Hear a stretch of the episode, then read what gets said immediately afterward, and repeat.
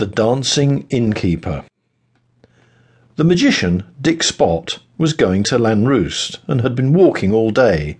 It was getting late, and he was tired, thirsty, and hungry when he reached the village of Henllan. Dick trudged through the village looking for somewhere to stop for the night. The Llindir Inn, opposite the church, looked inviting. Here will do, said Dick, and in he went.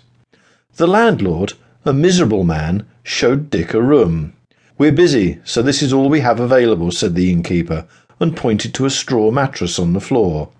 It was a shabby resting place, but Dick was tired and past arguing.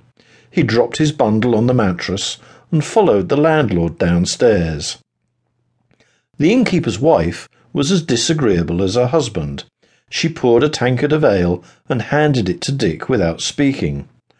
I'm starving and could eat a side of beef. What food are you serving tonight? asked Dick. He sipped the beer and shuddered. It was sour. We have cheese and bread, replied the landlady. Surely you have some succulent meat simmering in a pot and potatoes to fill a hungry man that has travelled far, said Dick. I've no time to cook for the likes of you. Cheese and bread is what you'll have. That or nothing, answered the woman. The supper when it came, was a morsel on a plate. The crust was stale and mouldy. The tiny piece of stinking cheese wouldn't even fill a mouse. Dick called the landlord over to remonstrate with him. Your beer is flat and sour. Your cheese stinks and is bad. This really will not do, said Dick. The innkeeper picked up the tankard and swallowed a mouthful. Then he snatched the cheese and took a bite. My beer is sweet, and our cheese is tasty fare. You're just a moaning traveller, like many we get here, said the landlord, and demanded to be paid. Sixpence for your meal, and four more for the beer. Six and four make ten. Ten pence is what you owe, he said. The price was outrageous, but Dick Spot had little choice. He opened his purse and counted out ten pennies. Knowing that he was being swindled, Dick decided to teach the unpleasant publican and his wife a lesson. Six and four make ten, landlord. Will you count it o'er again? said Dick. Then he summoned the landlord's wife and bid her do the same. Six and four make ten. Will you count it o'er again? To be doubly sure, they called the servant girl to do the same.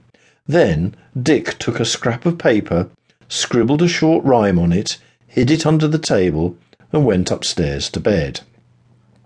Dick Spot slept badly that night. The mattress was hard and filled with bugs that bit him everywhere.